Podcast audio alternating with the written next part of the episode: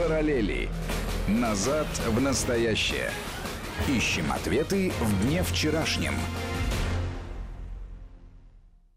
15 часов 35 минут в российской столице. В привычное время на Вести ФМ в воскресенье выходит программа «Параллели». Армен Гаспарян и Марат Сафаров, пусть и на удаленке, но тем не менее в прямом эфире. Марат, рад тебя приветствовать.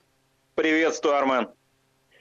И начать я предлагаю с э, сегодняшней новости, потому что мы это несколько раз обсуждали в эфире главного информационного радио страны, о том, что о нас, как вот о таком инфернальном зле, а, за э, время с э, прошедшее с начала пандемии коронавируса несколько подзабыли. Ну, если, конечно, не считать привычные прыжки конгрессменов Соединенных Штатов.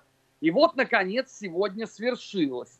Официальный представитель Европейской комиссии Питер Стана заявил, что различные источники из России якобы способствуют распространению в странах ЕС теории заговора и дезинформации о коронавирусе нового типа. Ну, в этом безукоснительно прекрасно абсолютно все, хотя бы начать с того, что пандемия коронавируса в Европе началась несколько раньше, чем в России – Поэтому здесь спорный вопрос, кто и о чем распространял информацию. Вот, ну, это на мой взгляд. Да, ну вообще вся эта информация, это интервью представителя а, Еврокомиссии. Причем интересно, что площадкой для своего интервью он выбрал таблоид Бильд, да, его там дочерний а, значит, формат. А, и, значит, желтой прессе, что называется, решил вот рассказать о, о ужасной такой России, которая плетет заговоры. Так вот, эта вся информация, я в этом абсолютно согласен с нашим э, другом Алексеем Мартыновым, мы вчера об этом говорили с ним, а, ты помнишь, что это вот и есть признак выхода как раз из пандемии.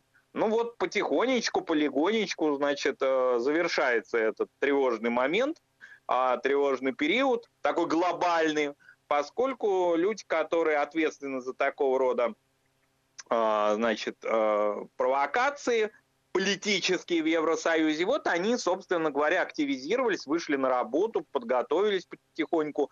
А, ну, пока так как-то робко еще, но тем не менее это говорит о том, что все эти структуры европейские, не говоря уже об американских, которые действительно начали все-таки раньше, эту тему обсуждать, они, ну вот, вернули к своим прямым обязанностям, да.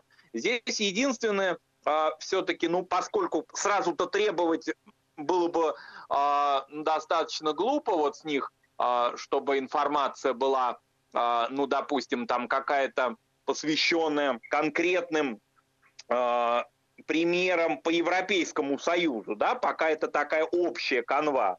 Но, тем не менее, все равно а, мы ожидаем, и действительно хотелось бы очень а, услышать какую-то конкретику, что конкретно, какая дезинформация со стороны нашей, нашего государства значит, поступила по теме а, состояние здравоохранения в Евросоюзе или его готовности к пандемии, соответствующей а, работе. Вот конкретно все-таки хочется услышать. Я еще раз повторюсь, что ну прям требовать сейчас, ну чтобы вот только вышедшие из изоляции, значит, европейские чиновники так быстро нам все рассказали, нет, но все-таки мы ожидаем, что по Италии, по Испании, может быть, как-то они а, конкретику внесут какую-то. Знаешь, Марат, а, вот как, опять же, э, показывает э, даже не практика, а вот мой личный опыт, можно, во-первых, не ждать э, того, что нам объяснят все-таки, в чем же мы конкретно виноваты, а во-вторых, для этого можно легко и непринужденно использовать вообще абсолютно все. Вот я не помню, рассказывал тебе или нет, когда были выборы президента Франции, вот последние, когда Макрон победил, Мари Ле Пен. А, наши закавыченные партнеры из бибиджишных ресурсов, ну, конкретно настоящее время, выпустили чудесный пропагандистский фильм, как русские вторгаются в выборы во Франции. В числе прочих уважаемых наших коллег, среди главных, так сказать, вредителей и негодяев, я обнаружил себя, сидящего так. в студии, беседовавшего с э, небезызвестным э, Николаем Стариковым, Причем беседа шла о событиях аж на еще сейчас, внимание, гражданской войны в России. Но титры, а ведь главное это, это же здесь титры, они-то гласили, что вот видите, вот эти, значит, э, негодяи и мерзавцы, они вот как раз и агитируют французов голосовать за Мари Ле Пен. При том, что мы говорили, естественно, с Николаем на русском языке и говорили о событиях несколько более далеких, чем э, выборы президента Франции. Но тем не менее, вот она технология. Поэтому я абсолютно убежден, что и в этот раз нас ждет, ну вот примерно э, ровно все то же самое. Ну вот буквально же сегодня э, постоянный представитель США при Организации по безопасности и сотрудничеству в Европе, небезызвестного ОБСЕ, да, Джеймс Гилмор, да, он очередной раз такую провокацию, которую, кстати говоря, мне кажется, он научился или по ошибке использовал, потому что вот не проверял данные э, украинского посольства прошлогодние этой истории известная. Ну, в общем, он опубликовал фотографию из Лозинского гетто э, времен Второй мировой войны, сопроводив ее ну, в качестве иллюстрации своему посту о э, депортации крымских татар в 1944 году. Но даже человеку вот э, маломальски знакомому с э, визуальным рядом Второй мировой войны, с этими трагическими фотографиями, сделанными э, в это время, сделанными целенаправленно и системно нацистами, совершенно очевидно, что это Европа восточная, что там изображены люди, которые, э, которых грузят вагоны, да, вот эта вот страшная картина, вот Лозинская гетто, как и Варшавская, очень в этом смысле документировано нацистами было тщательно. Тем не менее, он американский чиновник высокопоставленный. Что мы там требуем от какого-то Питера Стану из Еврокомиссии, там он э, еще сам не знает, что он говорит. А здесь э, ну, совершенно другое ведомство, другого статуса, в том смысле, что имеющее очень серьезный такой опыт дезинформации. И тем не менее он публикует фотографии и уверяет, что это вот крымские татары, Крым, Советский Союз, 1944 год. Ну вот, вот как? Потом посольство наше в Вашингтоне ему, значит, отвечает, что это не так. Но, тем не менее, фотография разошлась да, по всему миру. Украинцев уже на этом ловили. Ну ладно, ну, казалось бы, какой-то опыт есть. Примерно на этих же фотографиях.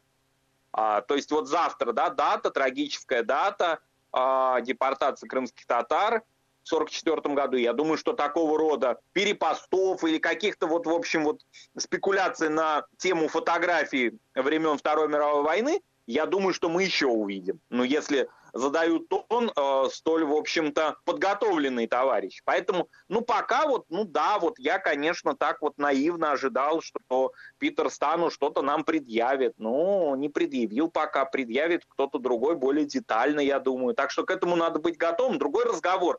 О каких предъявлениях претензий идет речь, если российские средства массовой информации, российские эксперты, и политики говорили в течение, ну когда марта уже, наверное, да, ситуации, тревожной ситуации в Европейском Союзе, непременно к тому, чтобы злорадствовать о том, что происходит за границами нашей страны, а к тому, что это, во-первых, угроза жизни гражданам, независимо от их э, мест проживания. И кроме того, мы должны были быть готовы к тому, учитывая наши плотные связи, контакты и еще тогда не закрытые границы, э, что это а, угроза придет и к нам. И она пришла и к нам, потому что это глобальная ситуация, это пандемия.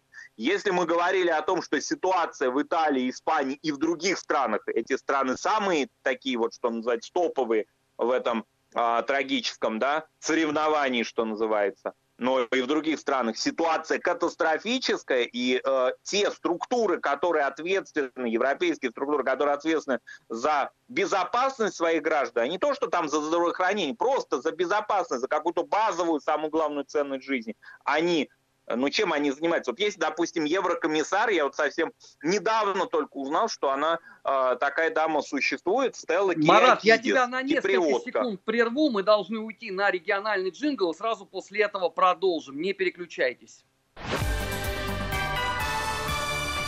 Вести ФМ.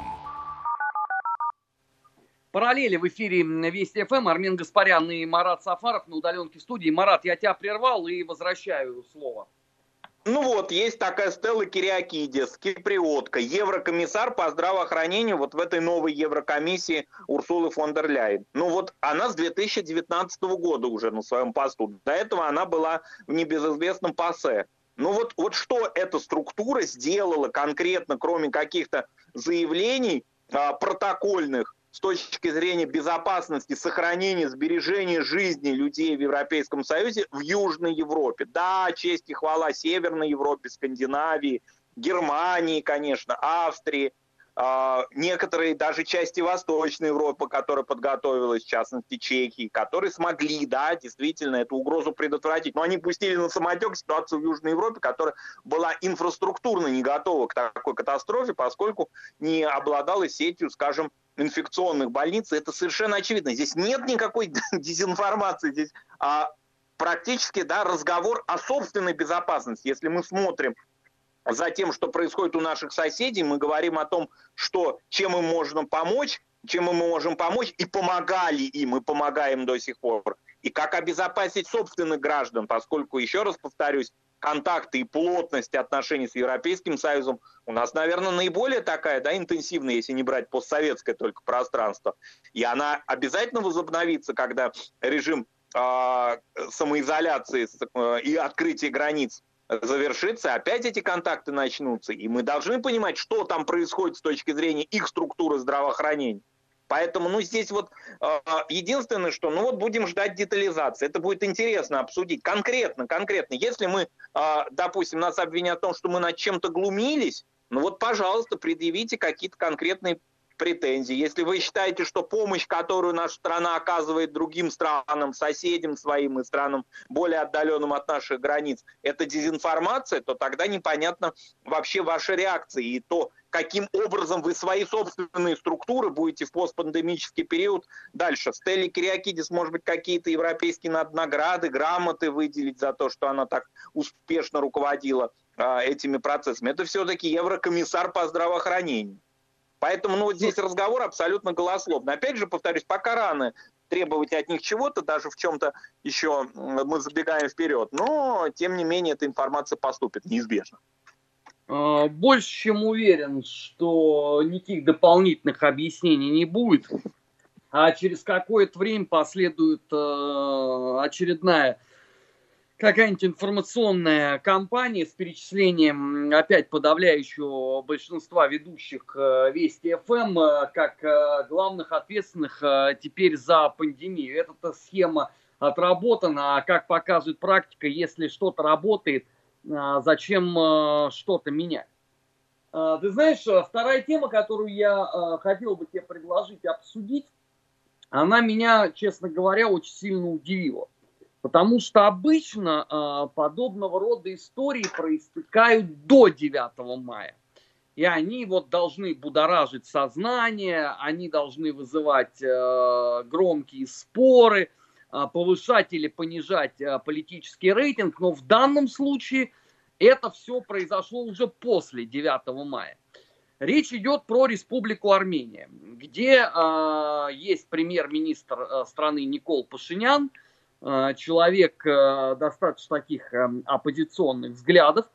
И вот сразу после отмечания 75-летия э, победы над нацизмом появляется информация, что вполне может быть, что его родной дед был рядовым в армянском легионе вермахта и погиб в 1943 году в боях против Красной Армии.